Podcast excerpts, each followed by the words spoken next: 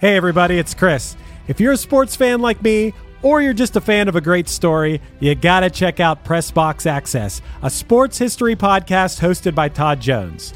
Todd sits down with fellow sports writers who experienced firsthand some of the biggest sports moments of the past 50 years, and they share some of the stories behind the stories, some of which they've only told to each other. What I personally love are the wild stories that you might not hear so much about on SportsCenter over the years. Like when Indiana-based sports journalist Bob Kravitz recounts the time Bobby Knight showed up naked to an office meeting with him and then banned him from the Hoosiers locker room for the next 3 years because Bob wrote a story he didn't like.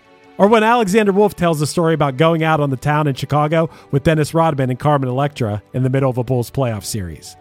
Or when Dan Wetzel talks about what it was like to be in the media room when Temple basketball coach John Chaney stormed into UMass coach John Calipari's press conference after a game and threatened to kill him. These wild and fun stories, paired with stories about real sports greatness, you know, like the 1970s Steelers being the greatest NFL dynasty ever, or the legendary rivalry between Larry Bird and Magic Johnson, and even the impact of protests for social justice issues in sports, make Pressbox Access a show you should check out. Pressbox Access is part of the Evergreen Podcast family, and it's available all the places you get your pods, and you can also find Pressbox Access on YouTube. Go check it out.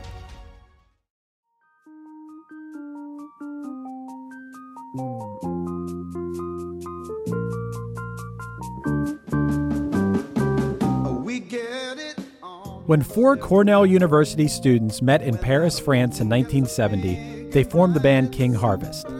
After covering a song written by their drummer's brother, they found themselves having their first and only hit in 1972 with Dancing in the Moonlight. This week, I'm joined by my fellow Punchline bandmate Trevor Leonard to see if King Harvest brought the one-hit thunder or if the hit was a supernatural delight.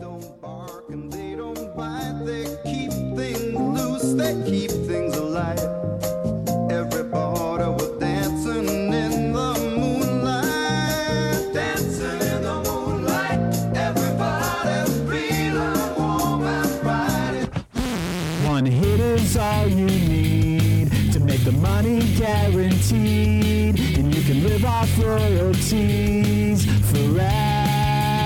And it makes me wonder, is it just a blunder, or is it one hit thunder? Hey Trevor, you strike me as someone who has actually danced in the moonlight. Oh, you know that I have, Chris. Do you think we've danced together in the moonlight? I think we probably have. I don't know. I picture you probably dancing in the moonlight at one of those folk festivals. Yes. I picture. 100%. Yeah. I don't know if you and I have actually danced in the moonlight together. We've hacked in the moonlight for sure. Absolutely, but I don't know if we've danced in the moonlight. But what made you choose this song? You like this song? You a fan? I do. I'm a big fan of this song. I mean, I think, you know, it's just that it really. It encapsulates that moment. I mean, not only are they literally singing Dancing in the Moonlight, but it feels like that, you know? And I do want to talk a little bit about what's happening in the song to make it feel like that. But I just love that sense of, you know, kind of carefree, just, you know, really celebratory vibes that the song brings about. And, you know, it just kind of makes you feel good, you know? I mean, what do you think? Does it make you feel good? I never really thought about this song too much, but yeah, it's a pretty good song. I did notice one thing. It might be the rhymiest song ever. Yeah, it's for sure. We get it on most every night. When that moon is big and bright, it's a supernatural delight. Everybody was dancing in the moonlight. Everybody here is out of sight. They don't bark. They don't bite. They keep things loose. They keep things light. Everybody was dancing in the moonlight. End rhyme, man. I mean, it's an incredible thing. And when you read the lyrics like that, it seems kind of goofy. But that was one thing I wanted to talk a little bit about, that constant end rhyme. I think it's serving a purpose. It kind of makes it easy. It's predictable. It's comfortable. It adds to... It enhances and adds to the song in the sense that you're not thinking, it's not making you work. You know, it's a playtime. It's sight, bite, light, moonlight, you know, it's carefree.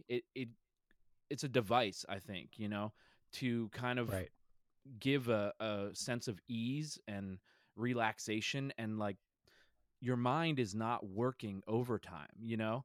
And I think that's kind of a cool thing about the song. I mean, when we're looking at a song like this, or like, why is this a great song? And I think that's one of the interesting things, that it makes it danceable. It makes it, you know, carefree, and just kind of everything else fades away. It's almost like a funny movie or something. You don't have to think too hard about it, and you can just actually dance and be in that moment. 'Cause that's what a song like this can do, is really put you in a specific place and in that time and kind of in the moment to just enjoy yourself, you know?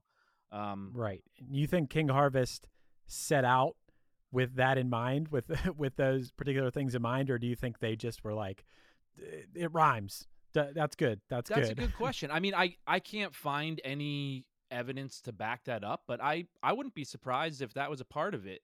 You know, reading a little bit about it, the dude Sherman Kelly, who wrote the song, right? He, after he was brutally attacked in St. Croix, and he was like left for dead, you know, by this gang, he was writing this song to envision like an alternate reality, you know, kind of a dream, peaceful, dreamy, joyful celebration of life. So I wouldn't doubt that's a purposeful thing, you know, to not complicate things with, you know, complex rhyme or not rhyming, which, you know, there are things that we don't really think about because they wash over us. But when we're listening to a song, there's a lot of, you know, subconscious things happening. And I think this is one of the things that you don't think about it until you really dig in and read the lyrics, but it adds to that. Well, I didn't know that backstory. That backstory is pretty wild. Isn't that wild? So he's, you know, recovering from this attack in 1969. Apparently this gang eventually murdered 8 American tourists, and they were, for whatever reason, set out to do that to him. He was like left for dead. And so while he was recovering, he wrote this song, you know, and it's kind of an interesting thing to just think about. Like, good pop songs, they provide that sense of escape and a sense of, you know, an alternate reality where you can kind of get out of the pain, you know, like there's so much pain in the world and in life that great pop songs, not all of them. I mean, I love a great sad song, you know, but just thinking about this tune and a lot of great pop tunes that really just kind of transport us to this, you know, different place where we can just feel good. You know what I mean? Yeah, absolutely. Yeah. And he nailed it. I mean, like that, like, you know, I think it's super cool that he was envisioning that. He needed that in his life at that moment, you know, he needed an escape, and we all do. I mean, we all need to, especially now. I mean, think about just imagining better times, you know, and like kind of wanting to be on, you know, an island of sorts, you know, real or figurative. Like it's an important thing to kind of take us out of despair, you know, and he nailed it. I mean, he nailed it, you know? Right. It is interesting to think about that. This time there's a lot of, you know, as we're recording this, we're in quarantine, and just from the world perspective and a personal perspective, just it's a really rough time. And I personally, other than right now, as we're recording this, I need music on 24 hours, like at all times. From the time I wake up, which I sleep with the TV on, but from the time I open my eyes, I have a Bluetooth speaker hooked up. So I just hit play. I have a playlist of songs, you know, unless I want to listen to something specific. It's this like 100 song playlist of, I just need it nonstop. Are they uplifting sort of, or poppy songs that like kind of, you know, make you feel good, or is it just all over the place? I feel very manic in my mind, if that's the right way to say it. It's, I go from wanting to listen to sad music and be there and know that someone else felt the way I did, whether Absolutely. It was through the, whether it's through the lyrics or just the way the song makes you feel, or just the vibe of it. Mm-hmm. Yeah. To have that. And then, you know, on the other hand, it's like, sometimes I need to open the curtains and let sunshine in and listen to more upbeat music. But sometimes upbeat music, when I'm feeling that other way, is like nails on a chalkboard to me. Yeah, totally. You know, and it is like whiplash sometimes, going from one mood to the other, which, you know, if you put a playlist on shuffle and you have both, sometimes I need to like skip, like, no, I'm not there at the moment, that place, you know? Right now. Sure. Yeah, I can't listen to Call Me Maybe right now. You know, I need to I'm listening to Sinead O'Connor right now. I you know, so a song like this, I can be in the right place for, but for me, it doesn't automatically bring me to that place. If it could sound terrible to my ears, depending on what kind of chemicals my mind is producing at that moment. But, you know, sure. I think maybe a great song can help flip that switch. You know, there is a way. You were going to get into the specifics from, I'm assuming, from a musical standpoint of why this song makes you feel the way you do. I would imagine right off the bat that the electric piano in it, you could play that melody and that would instantaneously, it's very whimsical, right, and fanciful and whatever. And yeah, it does have that Dancing in the Moonlight sort of feel, even if the song wasn't called Dancing in the Moonlight. If you played that and said to someone, like, does this make you feel like you're dancing in the moonlight? They might be right. Like, yeah, it does. No, I think you're totally right. And that, I mean, so the song, I love like kind of analyzing structures of songs, especially, you know, hit songs or pop songs. Like, why, what's going on here, you know? And like you said, it starts off with the Rhodes, you know, that piano, which just by nature, the Rhodes piano is dreamy, you know, and it's up real high. It's like a higher register, so it adds even more of that kind of sparkle, like that moonlight sparkle, you know. And the song as a whole, number one, it's short. It's just under 3 minutes. So I think if you can say what you want to say and give the vibe and the sentiment that you want to get across in a song under 3 minutes, you're in a good spot, you know. I mean, I love a 8-minute song for sure, but, you know, just thinking about condensing things into one, you know, kind of capsule. So it starts off with that dreamy Rhodes part, you know, and then we start hearing the hi-hat comes in a little bit, and just the nature of a song being short like that, I thought it's kind of interesting to think about good times, you know, just good times in our lives, how they just seem to come and go before we know it, you know what I mean? And this song kind of reminded me of that it's, you know, it starts, it's dreamy, and then you're in it, the beat kicks in, you know, after this short intro, and we're into good times. And then before we know it, it's fading out, and it just like washes over us, you know? I thought that was kind of a neat thing. But verse 1 comes in. Like we said, we got this constant night, bright, delight, moonlight, end rhyme. Every end of the line, it ends in "ite," you know? Right. And I do think that serves that purpose of just kind of ease, you know, and pleasure kind of. And so then the guitar solo, guitar solo 1. I love that there's a guitar solo 1, by the way. I love several guitar solos. It's quick, you know, it's like comes in. But it's kind of clean. It's kind of verby, a little verby and dreamy. You know, it's another dreamy element. And even like kind of how it's played, like these bends and slides. I think it's all there. It's another device, you know, that adds to the kind of moonlight feel, the dreaminess of it. We don't go into the chorus yet. We're back into verse 2. The verses are super short, which I like. I think is a good way to hit a pop song, have short verses. And then verse 2, then chorus 1 kicks in. And the cool thing I think about the chorus is, well, number one, they're literally singing "Everybody was dancing in the moonlight." Like, you want this to feel like we're dancing in the moonlight, and we're singing "Everybody's dancing in the moonlight." I mean, it's like self-realization, you know? I mean, I don't know if you ever mess with that, Chris, like just almost visualizing and literally saying what you want or where you want to be, and kind of focusing on it. And there's something about manifesting something like that. You know what I mean?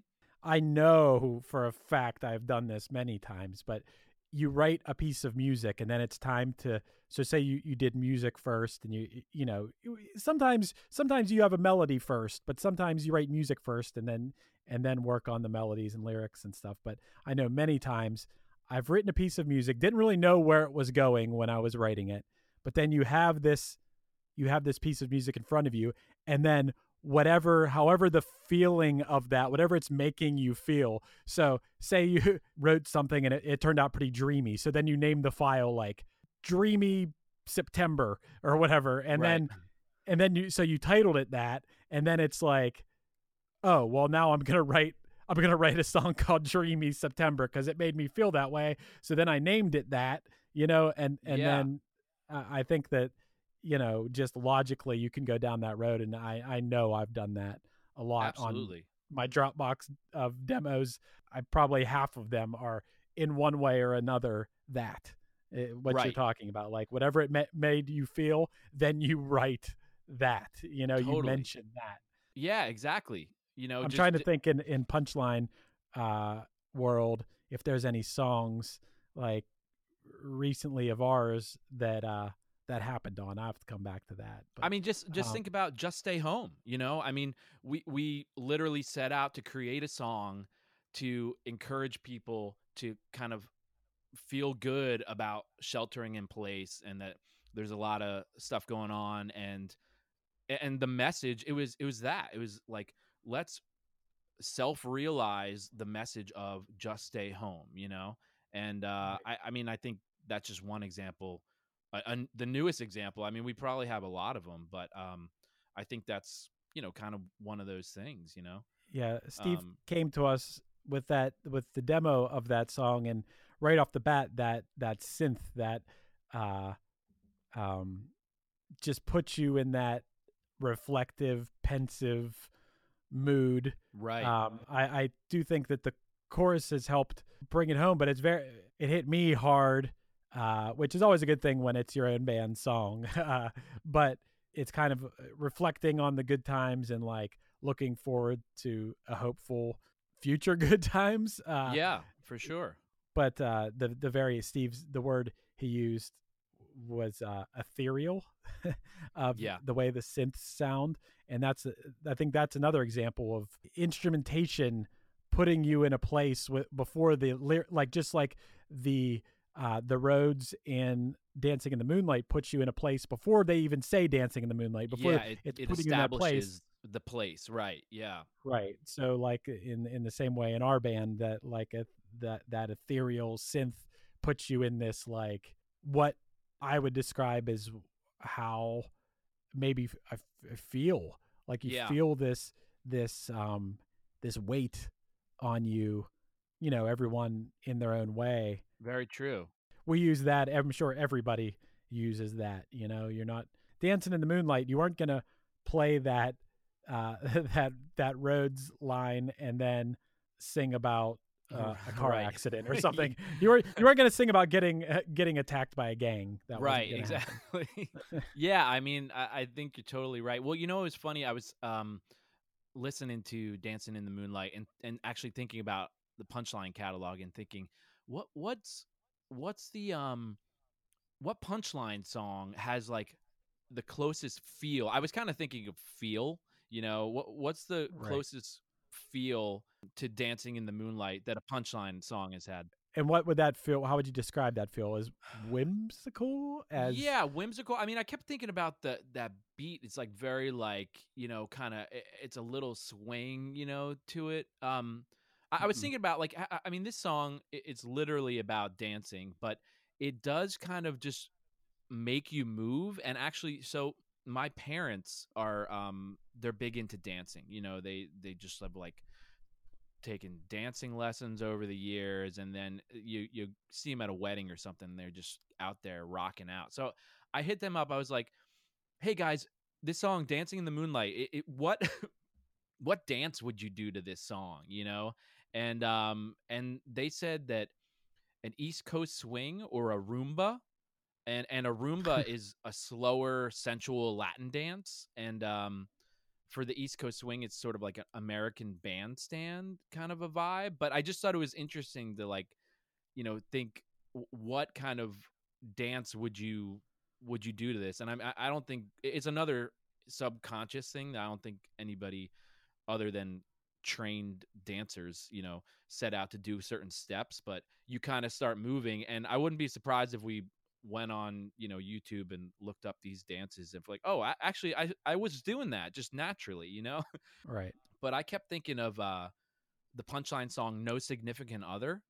Something about that tune made, you know, it's like the groove of it, like, and it has this kind of whimsical kind of style to it. Maybe even like the chord change, how quickly the chords change and what the beat's doing, you know, like the ride cymbal kind of gets more prominent in the chorus, which it does in Dancing in the Moonlight. I mean, there's a lot of subtleties, you know, that we could kind of extract, but that was one that, you know, we did that, the big Delightfully Pleased anniversary show. So that was sort of fresh in my mind. And that one instantly popped up into my mind. Did you any thoughts of, that would, I wouldn't have guessed that it would have been that, mm-hmm. but that's cool. That song always reminded me more of, like, for a lack of a better thing, just cause it's fresh in my mind, as like a more Punchline, more like upbeat rock.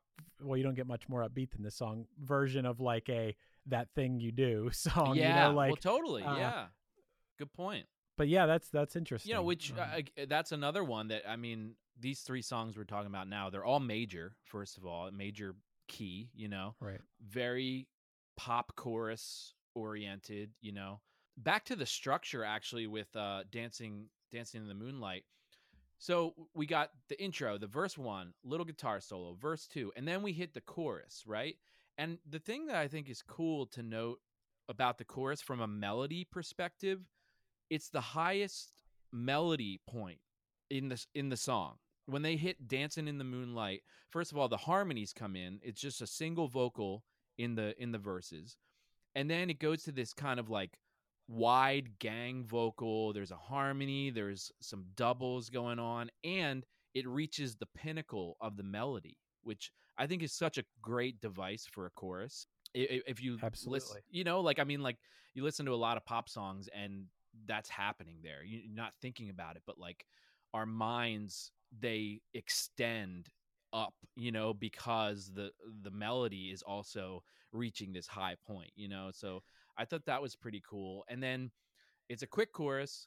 We hear this Dancing in the Moonlight starts the chorus and ends the chorus. It's like the cap, the, you know, bookends of it. So it reinforces that kind of dreamy vibe that, like, we're literally here in this moment right now dancing, you know? And then we're back to verse three. We're back for a quick chorus two.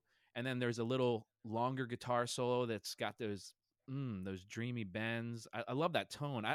I wanted to find some recording info about the song. I couldn't really find any details other than Jack Robinson was the producer. He co-produced this. I guess he was like producing records in French for a long time, and he was sort of getting tired of that.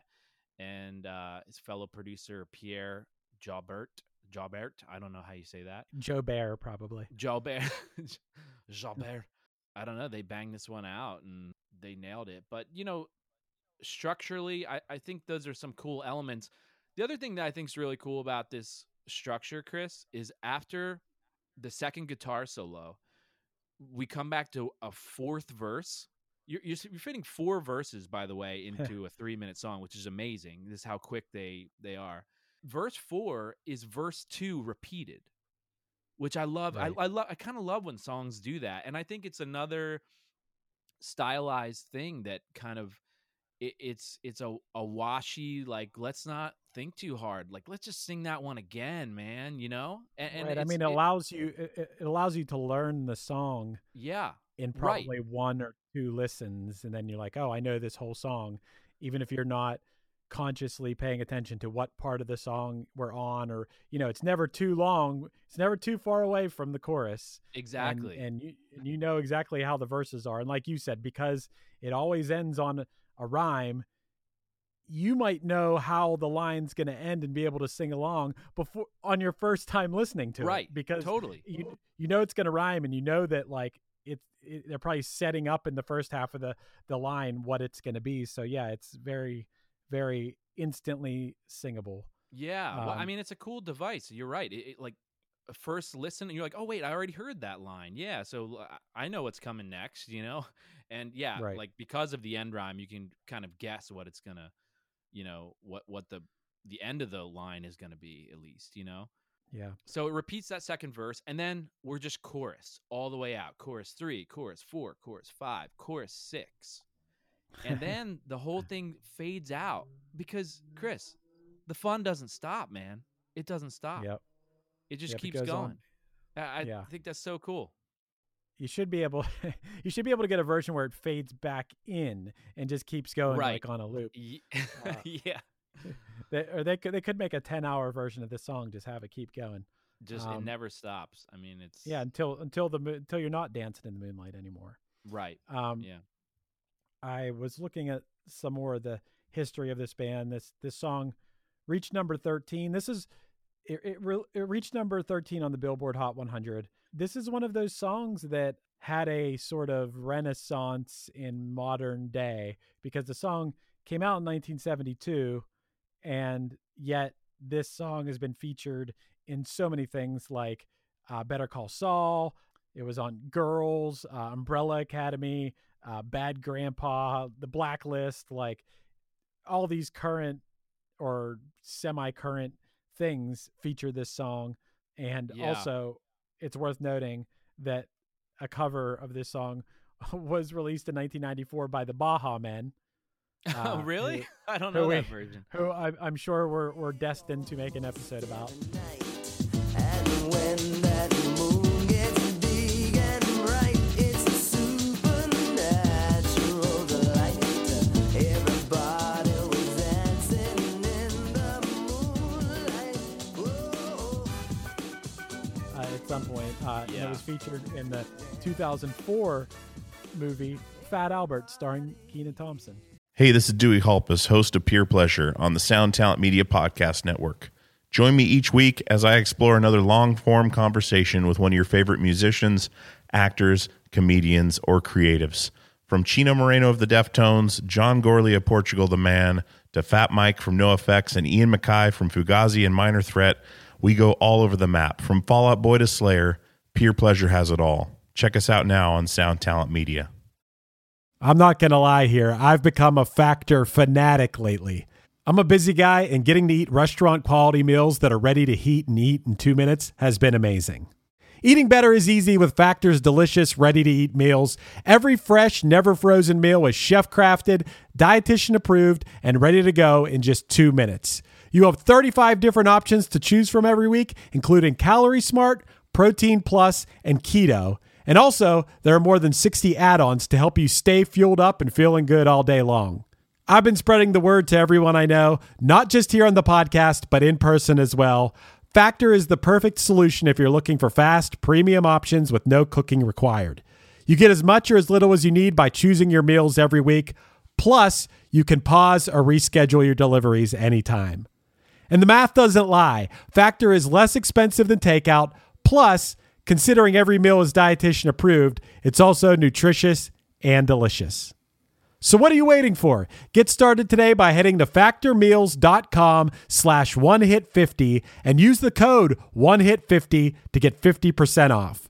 That's code 1hit50, the words 1hit and the number 50, that is, at factormeals.com/1hit50 to get 50% off. Hey, let me ask you, do you watched Entourage, the Entourage series, right, Chris? Oh, I could have sworn this song this song was in some episode of that, wasn't it? I couldn't find it, like what episode, and obviously I'm not gonna rewatch the whole thing. You're not? Well, not before this interview, at least. Maybe I will. I feel like I kind of have to now, but I'm pretty sure that I probably heard the song over the years, but in my more recent years, you know, back when I was watching the series of Entourage, I heard this song. It probably like ends an episode, and it's just like such a feel good vibe. And then this song's on. I'm like, what the hell is that song? And I Shazammed it, you know. I swear that this is what happened. I can't find what episode it was in, but maybe somebody can back us up. Maybe Matt's out there doing the research to figure this out.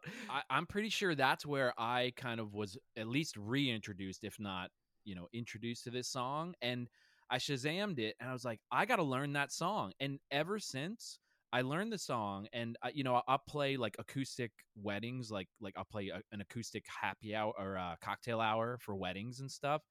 Every time I play this song, and people just love it. You know, I mean, it's just like, it's such a jam, and it's a perfect song for especially a wedding, you know, or like any kind of just like fun hang, you know, cocktail hours, acoustic, I don't know, bar nights that I've done. So it ever since then, it's been in my my catalog of, you know, tons of cover songs that I have at the ready. Are you do you consider yourself a Vinny Chase or an E or a Turtle or a Johnny Drama? Man, I'm probably somewhere in between E, Turtle, and Drama. I'm definitely not a Vinny Chase. You know, I as much as I want to be. Yeah, everybody wants to be Vinny Chase, but we're not. Yeah. I thought maybe I was an E, but I'm probably a Turtle. I don't know. Say you're that blend too of the, I mean, because yeah, like we want to be as organized and as steadfast as E, but we're probably got a little more, you know, like insecurities of Drama sneaking in. And then we just like to party and just hang like Turtle. So, well, Turtle's a little bit of a hustler too. I like that's Turtle's true. Always, yeah. Always trying to make things happen. And sometimes they do, and sometimes they don't. Really like talking about Entourage, which, you know, granted is a horrendous show, but right. definitely liked it at the time. At the time, yeah. Where it doesn't hold up that well. But it doesn't hold up great, you know. It's hilarious to see like the wardrobes that they that they were in and stuff.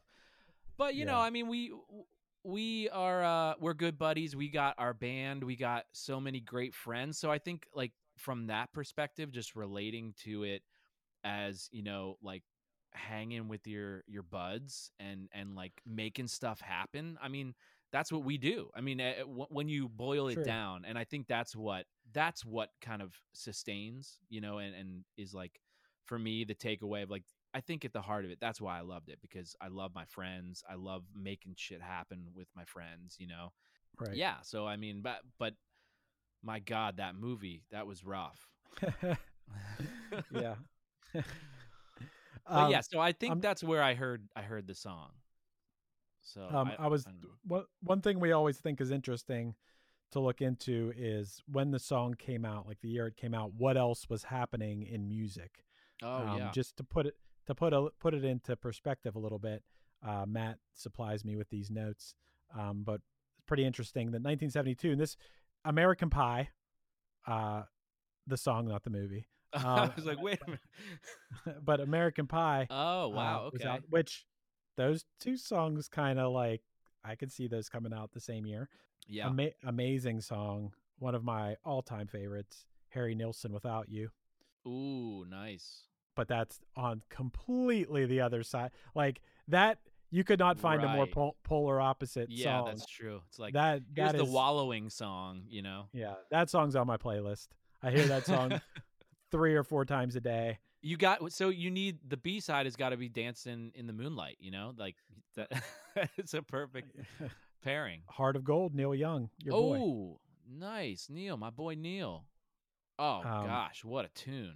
Holy cow. Nights in White Satin by the Moody Blues. That's heady. Yeah, that's kind of a strange song. I do like Your Wildest Dreams by the Moody Blues. That's a jam. Uh-huh. And the other one is Popcorn by Hot Butter. I don't think I know that one. What? Yeah, I missed that one. But yeah, we're going to have to check that one out. I'm sure maybe Matt will put a clip of that in here right now.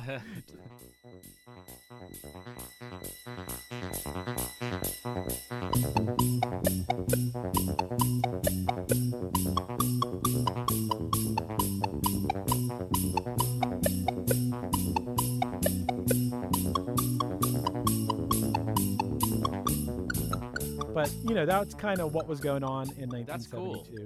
Oh, gosh, what a year. 1972, my parents were juniors/maybe seniors in high school. And yeah, maybe they were dancing in the moonlight. Yeah, I bet they were. Do you think they liked this song back then? I'd imagine. My parents, it's weird to me when people aren't like big music people. They weren't big music people, right? No, like... Mm-hmm. You know, I kind of inherited their record collection that I found in an old closet or whatever. And it's like, you know, Imagine is in there and nice. Seals and Crofts and Stevie Nicks and stuff like that. It's pretty standard stuff. You know, it's not like they were like the super, a lot of times it was what was on the radio, you know, it wasn't like we are about it. And there's nothing wrong with that. It was a different time, you know, it's like, well, but yeah, but they weren't seeking out other, they weren't like, oh, I got to go get that new record, you know, that is not going to be on the radio. Yeah, I don't think so. So my point being, I assume they probably listened to this song, maybe tapped their toes a bit to it. Yeah, I'm sure. Well, so did you read about how, so there was an original version of Dancing in the Moonlight. So Sherman Kelly was in this band Buffalongo, right. And they did a version of this song. I guess so Sherman had a brother, Wells Kelly, and he had joined King Harvest. And so he brought his brother's song to the band and they dug it, and then they kind of did this retake. And when you hear them back to back, you can look up the Buffalongo version of this song. Maybe Matt will play a clip.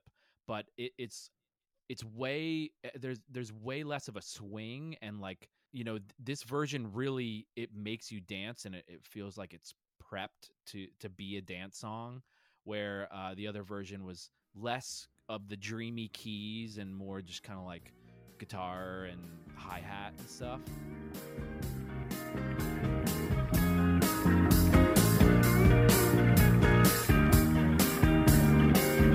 We get it on most every night, and when that moon gets big and bright, it's supernatural, the light, everybody dancing. That's always an interesting thing when, you know, a song is kind of reimagined or like just re-recorded with a different singer and a different producer, you know. I mean, at the heart of it, a good song is going to be a good song, but it's kind of interesting when an outside perspective can bring something to the table to be like, oh, I see this song as, you know, yeah, having more of a swing or having the Rhodes be more featured because we got to amplify that, you know, dreaminess of it or whatever. Right. And you're kind of probably a lot of times, if you're making a song with intentions of, which I assume like most songs are, when the recording is being done, whoever, whether it's the producer, the band themselves, the engineer, everyone has in mind, like, I want this song to be a popular song. Right. That is, you know, it's nice to think that like everyone is just out there making art to please themselves. And that is, you know, ideally you want to do, mm-hmm. is to write something that makes you happy. And then, if everyone else is happy, that's a bonus. But the fact of the matter is, a lot of times you are trying to make something that everyone's going to like, and a lot of times taking into consideration what at that time are the sounds that are on in other popular things. What are the tones? What are what are the instrumentation that is used? So this song definitely, like, if you hear this song, you know it's from the 70s. Yeah, you know, like, have that. There's no doubt, like. Whereas if you play me Depeche Mode or if you play me Aha or something, like I'm like, oh yeah, that's from the 80s. Like, yeah, just the sound of that, you know, just has those very 70s sounds. You know, it's like the 70s soft rock. It definitely does. Well, and like you listing like I'm thinking Neil Young now and like thinking of Neil Young tones, you know, and from back then, and how, you know, this song and the Neil stuff from that era have some similar vibes, you know, like just even, I mean, Neil's probably got more drier, you know, probably like, but then you listen to the, like the plate verb on the vocals and they're probably very similar, you know. It's just like the tools at hand were, I mean, that's another interesting about the, as the eras progress, you know, right? Like what tools do you have in the early 70s to, you know, record with, and what, oh, now we have this weird synth shit in the 80s, or this, like, we can do a gated reverb on a snare now. Let's do that. Yeah, that'd be cool, you know, in the 80s. Hey, I don't know the answer to this, and maybe you as a producer might know a little bit more of the answer to this.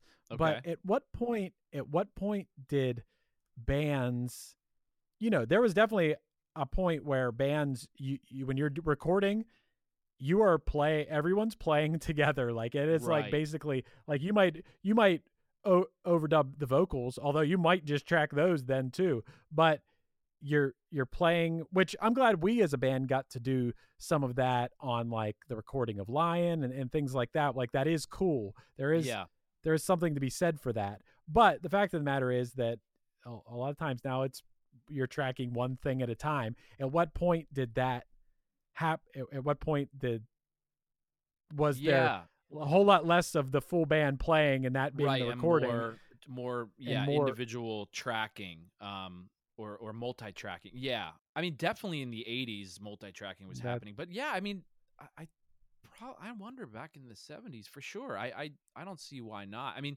a song like this, early 70s, I wouldn't doubt if this was all live, you know, and they probably just have baffles up, you know, and the singer's over there and can see everybody, but he's got like, you know, something keeping his sound contained or whatever, keeping the cymbal wash out or whatever. But that's a good point. I mean, a lot of that, certainly Neil Young stuff, you know, he was all about the live stuff. And I mean, you get this feel. I mean, they're certainly not tracking to a click, you know, like Dancing in the Moonlight. It's got some ebb and flow to it, which I think it adds to it. I mean, they're certainly tight and playing it, performing it well, but it is a true performance. You know what I mean?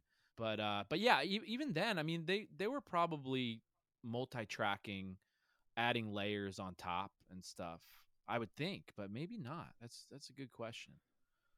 Yeah. I would have assumed too, the 80s, once everything was, you know, very synth heavy and, you know, so many electronic elements to the 80s music that I would have assumed, you know. And I also think there was a little bit of a switch. Not that there wasn't always like super hot musicians, but like when you go back, and I don't really know what King, I guess I saw pictures of King Harvest to know if they were handsome fellas, but but when you watch, like I used to have a few DVDs of this show from the 70s called The Midnight Special, which it was live bands playing, but I felt like some of them were actually playing and some of them were like lip syncing. It's weird. Like I couldn't really tell.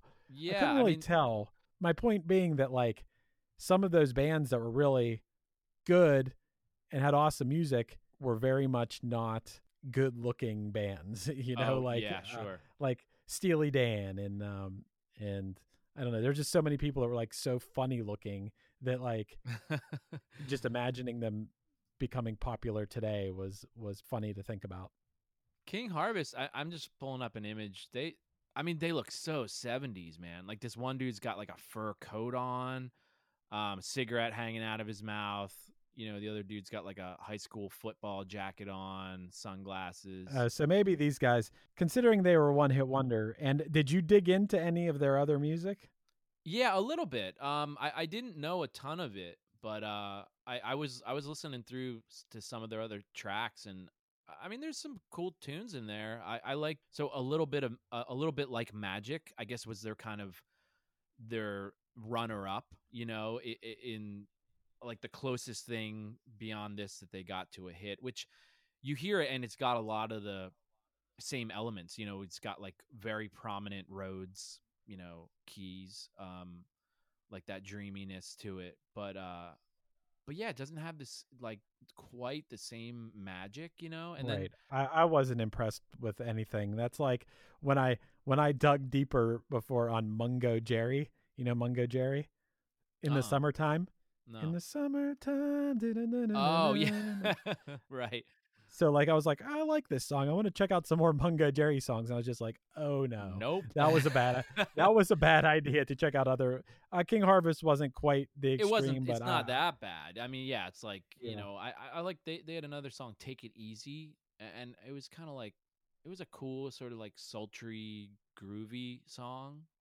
Some of their later stuff was it almost felt like a different band. You know, it felt like kind of like a more of a twang to it, like a countryish style or something. Yeah, dude. Once you start bringing in too much of the twang or too much of like the Southern influence in music, it loses me. I mean, I guess that of course there are exceptions to every rule for me. Like I'm sure there are a few country songs I like, a few like whatever. Maybe there's a few songs with a Southern flair that I like, but Mason not a Ramsey lot. Comes to mind. Yeah, right. But for the most part, that's like where I'm like, no, I'm good on that. You know, especially where it's like, I mean, like a band like this is very, you know, I mean, they're kind of East Coast dudes. Like Sherman Kelly was born in DC, and then I guess he was, you know, he was like in New York City for a while, and then he went to college at Cornell, which I thought was three of them did. They went to a bunch Cornell. Of them did, right? That's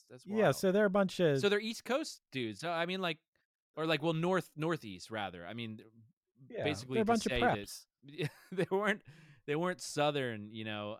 So I mean, and they met in France, right? They're a bunch of preppy guys that met in France. Like, so they're the fact that there would be there's not any Southern influence here. These are Ivy League dudes meeting in France. Yeah, what a wacky thing. Yeah. Well, I guess so. So. Like he was playing in bands in the Caribbean in like 1967 to 69. And then I was reading Sherman Kelly has like a website and he's talking about how in 71 he ran a nightclub called the Grass Shack, which I think is a pretty good name, in St. Thomas in Virgin Islands. And he was like, I don't know, his brother was involved, Wells, and the former road manager for the Mamas and the Papas and some other people. And I guess from there, he joined the band, the Buffalongo band with Larry Hoppin, I guess, was in Orleans, which is the band that Sherman Kelly's brother, Wells Kelly, started. So then that band recorded it. Then his brother, Wells, you know, joined King Harvest and was playing with them. And, so Buffalongo was playing around the States. They broke up in 72, and then Sherman Kelly just kept prepping it up in Cambridge, Massachusetts. And he was apparently writing scripts and scoring films. And I guess he was notified that his old Cornell friends in King Harvest had a big hit with Dancing in the Moonlight. I wonder if they even like told him, you know, hey, we're going to record this song and then make it a huge hit, or if they're just like, oh, by the way, we recorded your tune, it's a huge hit now, here's some money, thanks for the song. Wait hold on. Wait, you're saying that Sherman Kelly wrote the song but he wasn't in the band when they recorded the song? I guess not. Yeah, so because he says his brother was in the band in King Harvest, they recorded it became a hit, and then they invited him to join the group and tour in support of the hit record. And then later that year, like later in 73, they recorded an album that was never released until 2007, King Harvest, the Lost Tapes. And that is what I think I was hearing and feeling like this sounds kind of, you know, a lot more twangy or something. Is that what I'm thinking of? But maybe I'm not. Oh, no, Lost Tapes is what a little bit like Magic is on. I'm thinking of the best of King Harvest had some twangy tunes on it. Yeah, but they're truly a one-hit wonder. No doubt about it. Like, sometimes there is some like controversy over like, no, this band had another hit. Right. No, they did. That's not a hit. This band, it's straight up one-hit wonder. They kind of hit the nail on the head with writing a song that was perfect for the time and has remained pretty timeless, I will say. Yeah, no, absolutely. I think that we usually decide at the end of the episode, like, hey, is this a one-hit blunder or did they bring the one-hit thunder? I think that goes without saying that we both think that they brought it. They brought the thunder. Big time. This song has been around before us. It'll probably still be around after us. So King Harvest, you did a good job with your song. You did great, guys. Well done. And Trev, you did a good job with your episode. Thanks, Chris. You did a great job too, man. It's been a lot of fun. Hey, I just been sitting back. You're very knowledgeable, man. Well, it's cool to. I mean, I just love digging into songs. You know, kind of the mechanics of songs, and I mean, especially when you're looking at like a big hit. You know, it's like what was going on there. You know, and I think it is interesting to see. I mean, you guys have done a bunch of these episodes. I don't know if you're seeing any. Are there any like, I don't know, similarities of what makes it happen? I mean, I think the funky thing is that every song is in a very specific time and place and what's happening, who's on the team. Oh, there's so many factors that go into it. But I mean, how many episodes have you done of this? You know, probably like 15 now or so. Well, like not all of them are out yet, but well, so I mean, is there anything you've learned? Is there anything that you've seen? Is there something that Dancing in the Moonlight shares with, you know, I don't know, Teenage Dirtbag or something?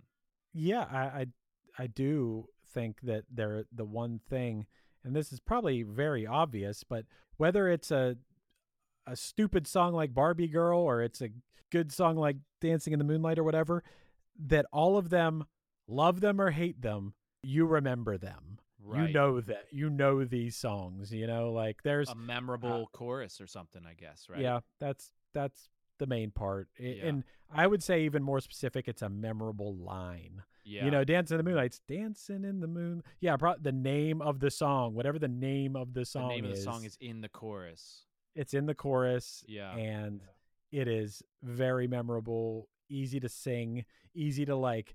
If you said to me, like, what song's Dancing in the Moonlight? And I said to you, Dancing in the Moonlight. Right. Oh, yeah. Right. It's easy melody. That's all you needed. That's all you needed. Good point. Was that, you know? Like, what song is Barbie Girl? I'm a Barbie Girl. Oh, yeah, that song. You know, like. It's interesting. Those few songs we just named, they all, like, clearly stating exactly what they're trying to say. Like, they're not beating around the bush or anything. They're saying, what do you want to say in this song? Oh, I want to say I'm a Barbie girl. Oh, okay, just sing that. It's like, what do you want to say in this song? I want to say everybody's dancing in the moonlight. Okay, just sing that. I mean, we should just sing what we mean, Chris. You know? Yeah, yeah. And I think that maybe those, to take it one step further before we go here, is not only are those one line things memorable, but also those one lines, like you said about this song earlier, they paint a very specific picture in your head. So like you're hearing this and then it's like, okay, Dancing in the Moonlight, you can, that paints a picture in your head of Dancing in the Moonlight. Barbie Girl paints a picture in your head of a Barbie, you know, right. You can visualize it. All of these hits, they're all hits that we're talking about. And they're all related. Like that's what, you need a hit to be relatable, because if you're going to have it, you know, be liked by five of your friends, well, then it can be about the time, you know, Jimmy fell in the well, you know? But if you want it to be about everybody else that they can relate, it's like, when have we all felt this way? Or when have we all wanted that? Or when have we all been in this same moment? You know what I mean? Right. I think that's kind of a neat thing about all these songs. And I'll tell you guys, I'm learning a lot from these podcasts. So it's super cool. And nice. I'm sure everybody that's listening is as well. So keep them coming. Appreciate you guys. Cool, man. Thanks for coming on. Yeah, thanks for having me.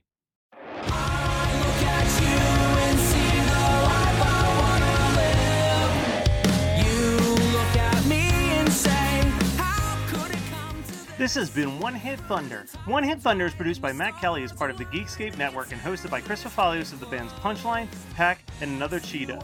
Right now you're listening to No Significant Other from Punchline's album Delightfully Pleased, as referenced earlier in the show. Visit punchline.com for updates, as well as news, merch, and future tour dates. Let us know your thoughts on the show by emailing us at onehitthunderpodcast@gmail.com. Make sure to rate, review, and subscribe to us on your favorite podcasting apps. Stay safe out there, love each other, and soon we'll all be able to hug you. But until then, tune in next week for another episode of One Hit Thunder.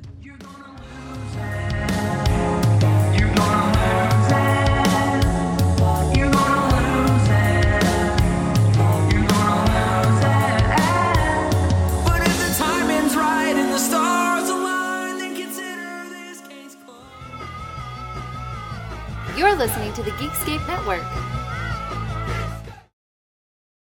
What's up, everyone? This is Jay Reason, and I want to let you all know that Diablo's Den Podcast is now part of the Sound Talent Media family.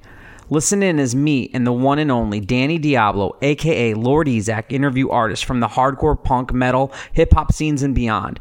We have conversations with guests like actor Peter Green, DJ Muggs from Cypress Hill, LA street photographer Estevan Oriol, Jimmy G from New York City's legendary Murphy's Law, and pro wrestler Vampiro, to name a few.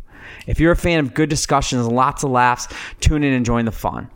Hey, this is Chris Swinney, formerly of the Ataris and currently host of That One Time on Tour, part of the Sound Talent Media Podcast Network. Have you ever wondered what it's really like on the road? The highs can be euphoric, but the lows can be crushing. Join me every week as I chat with industry pros about what it's like living out their wildest dream and, in some cases, their worst nightmare. Past guests of the show include members of NoFX, Pennywise, Bad Religion, and more. Listen and subscribe at soundtalentmedia.com.